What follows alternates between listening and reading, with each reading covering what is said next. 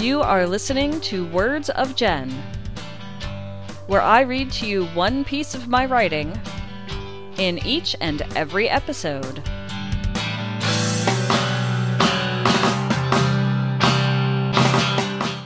This is Jen, and you are listening to Words of Jen, episode number 81. This one is titled Camp, and that will make sense soon.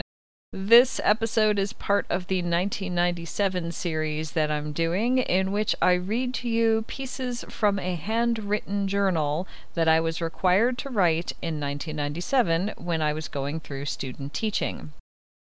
In addition, the episodes of this 1997 series, so far at least, are part of NaPodPoMo 2021, where the goal is to produce and release into the world a podcast every single day during the month of November. I don't know if the journal that I'm reading will make it through the month, but if not, I'll figure something else out for that. So, let's just get started with camp. Now, it may sound strange that I'm suddenly talking about a camp instead of a classroom, but it will make sense as I go on. In short, one group of sixth graders, I believe, I'll see if I'm right when I get into this journal a little more, was able to go to, I think it was a three day camp at a local campground that wasn't too terribly far away from where the schools were located. And they got to stay there for three days. Most of the focus of the camp was being outside in nature, and the camp itself was one that had that that had that whole focus set up for kids that were in about sixth grade. Now, there were adults that came with. I can't remember if Mr. D, the teacher I was working under for the elementary school part of student teaching, was there all three days or just one day or how that worked exactly. But it was really interesting in a number of levels, and I should clarify that sixth grade is kids that are about, let's see, maybe 11 or 12, something like that, maybe turning 12. And it can be in some parts of the United States part of an elementary school, or that age group, that same age group, can be part of a middle school. These kids were from an elementary school. They were the oldest kids in the elementary school, and they got to do this cool thing that none of the sixth graders in the other two schools I was teaching at got to do. And I don't actually know why, but in any case, I'll tell you how it went right now. Thursday, September 19th, 1997. Camp Day. Fun, fun, fun. I'm so glad I went to this. And I wrote, I drew a huge smiley face with three exclamation points. I think, uh, you know, 1997 didn't really have emojis yet, so I couldn't, you know, type this into a computer and put emojis or anything. I had to draw them myself, and so that's what I was doing. What got done today? Two art lessons. Each was around two hours long and involved many different activities. All the activities were done outdoors, and all were nature slash ecology oriented. Other non art activities, meals, hikes, etc., details in the binder. The binder I'm talking about is a three ring binder that we had to stuff things into in order to show whoever our professor was from the university that we were actually doing student teaching. So this involved taking pictures of kids' artwork, writing lesson plans and putting those in there, putting whatever evaluations you got from the teacher you were working under in there if you chose to do so, writing this journal that I'm reading to you, and a bunch of other things that were just required. And the goal was to just stuff it full of things so you looked competent. Which, if you were even, you know, fairly confident or pretty good at, at, at teaching at that point, you'd probably pass. That was the goal. But the thing is, one wrong opinion from a professor, one day a professor was having a bad day could screw it up for everyone, so you you filled it with everything.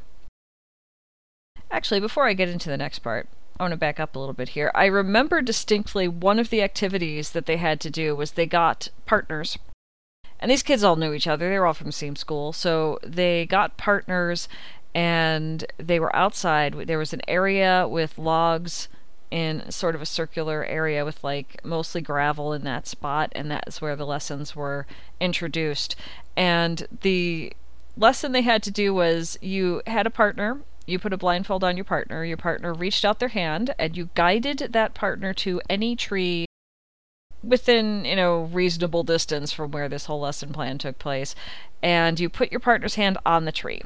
Okay, so now they're touching the tree, and it's the trunk of the tree for the most part. Although you could, I think some kids did bring them to smaller trees to have them kind of figure out, you know, what am I, what am I touching? What is this here?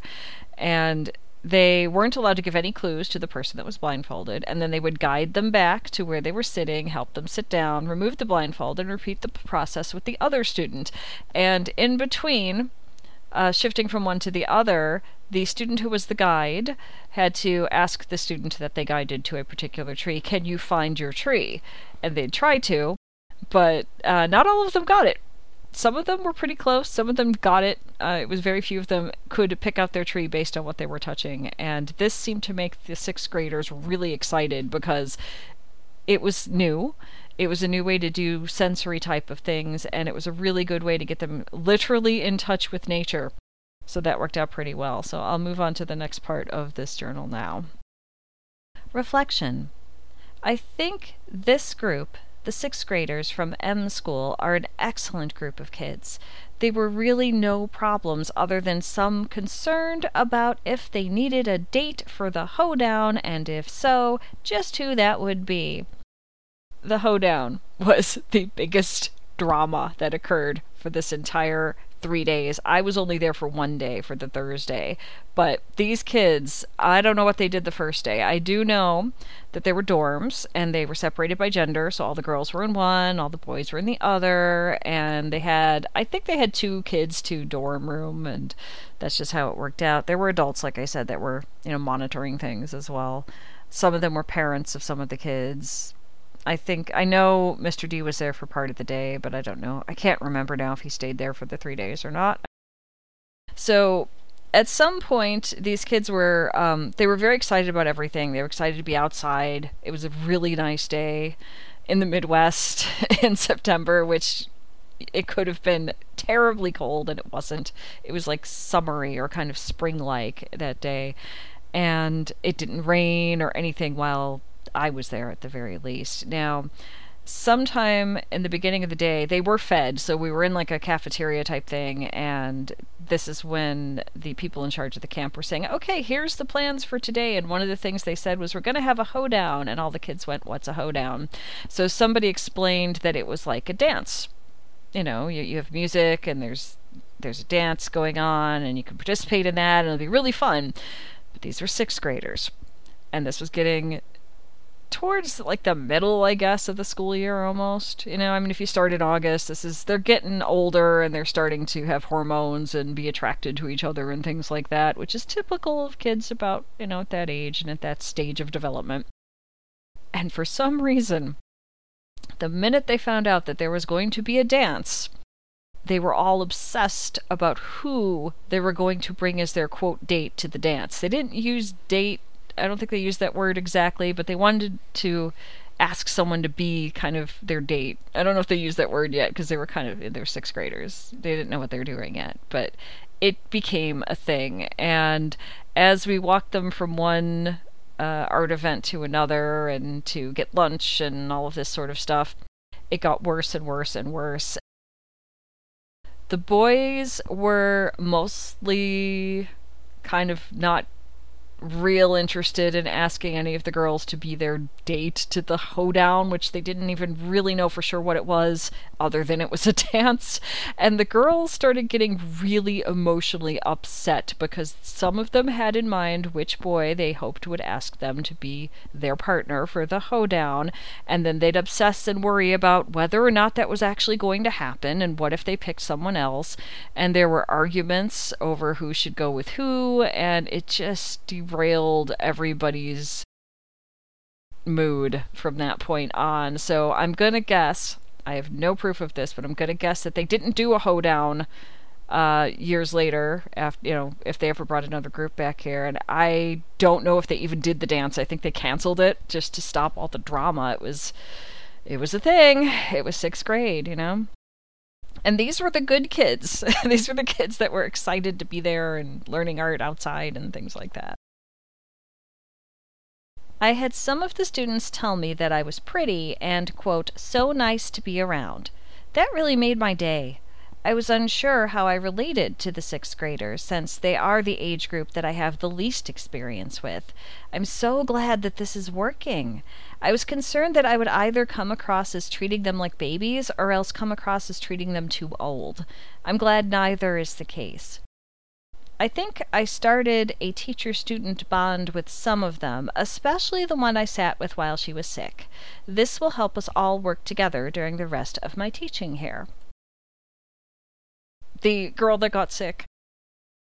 She was very emotional about this whole hoedown thing and who her partner would be and who she hoped it would be and all of that. And it just she kind of held all of that in for as long as she could. She believed that uh, because she was tall, no, none of the boys would want to dance with her, which just kind of blew my mind. It's like, are you kidding me? You know? So she went back to her dorm, and then they were supposed to come down for lunch or something like that, and she didn't go. So I remember Mr. D said, Could you go talk to her? Because I can't go in there, but you can because you're a girl. I'm like, Okay hadn't figured out I was non binary yet at that point, so it didn't seem weird then, but boy, does this all seem weird right now as I go over this journal. In any case, I went up and knocked on her dorm door, and she opened it. I stood in the doorway, and I'm like, How are you? What's going on? And did like the replacement mom kind of thing, you know, to try to calm her down and help her understand that you know, this whole thing today seems like a bunch of drama and, and really important and very emotional, but you are going to forget about this entirely sooner than you think. There'll be other dances as you get older. It'll be fine. And eventually she calmed down and let me walk with her to the cafeteria so she could eat with everybody else. That was that was the one that got sick. It was more of an emotional thing than a physical thing and and uh, it was at camp and I really wasn't expecting to you know, essentially function as a mom at the time. but that's what I did and it worked out. So here's um oh, in addition, you know, since these kids were at a camp and they had their regular art teacher there with them and they had other people's moms and stuff there uh, actual moms and you know i was there i believe that because of this these kids would see me as oh, we like this teacher. This teacher likes us. And that was true. I liked this group. So I thought that would help with at least one sixth grade class where I could feel confident that we're all in this together. And they kind of got that later on. They, they did really well the rest of the time I was teaching for that school. Mr. D was telling me that many of the students were asking him where I was the previous night. They go Wednesday night and stay till Friday. They were also telling him that I was pretty and nice to be around. He told them that they should be telling me that, not him. I said that some did, and he was glad that they did. He also relayed to me that some of the teachers said that I was, quote, very competent for a student teacher, end quote, and that I, quote, always seemed so calm, end quote. I am very glad that I am being perceived as competent and calm. It helps me to know I'm doing a good job. I noticed that getting the kids in the right frame of mind for the art lesson was enhanced by having me read the story to them first. Some of them in each group actually applauded when the story was over. I want to remember this, and someday when I have my own classroom, okay, or at least my own art teaching position, and when it seems appropriate, to use story reading as a motivating factor. Since I came here, I have been told that I read very well. This will help in the future if I keep reading, and I probably will. I'm very glad I went to camp. But with the book, I think it was something that Mr. D usually read to them right before doing a particular art lesson, and I don't recall what that lesson was in particular. I don't remember the book. It was written, it was a children's book with pictures, and it had really nice, detailed artwork, and I just I hadn't read the book before. I didn't know the author. I didn't know anything about it. And I just started reading, and I'm holding up the book to them so that they can see the pictures. And I'm like moving it around so that you know kids on either side of the circle could see what was happening. And they were just silent the whole time. And I'm like, oh god, they're bored. And then when I got to the end, they applauded. They were really excited about that, and that was the moment I realized that perhaps instead of being a teacher, maybe I should be like you know, someone who does something with books. There were these little clues that maybe this wasn't the right path for me entirely, but at the time, my thought was, well, I've read books to kids forever. I've been doing daycare for a very long time and I used to do voices if there were characters to have voices and the kids really seemed to like it. So there was something about that that I thought I need to remember that and hang on to it for the future. and that's where I'm going to end this episode.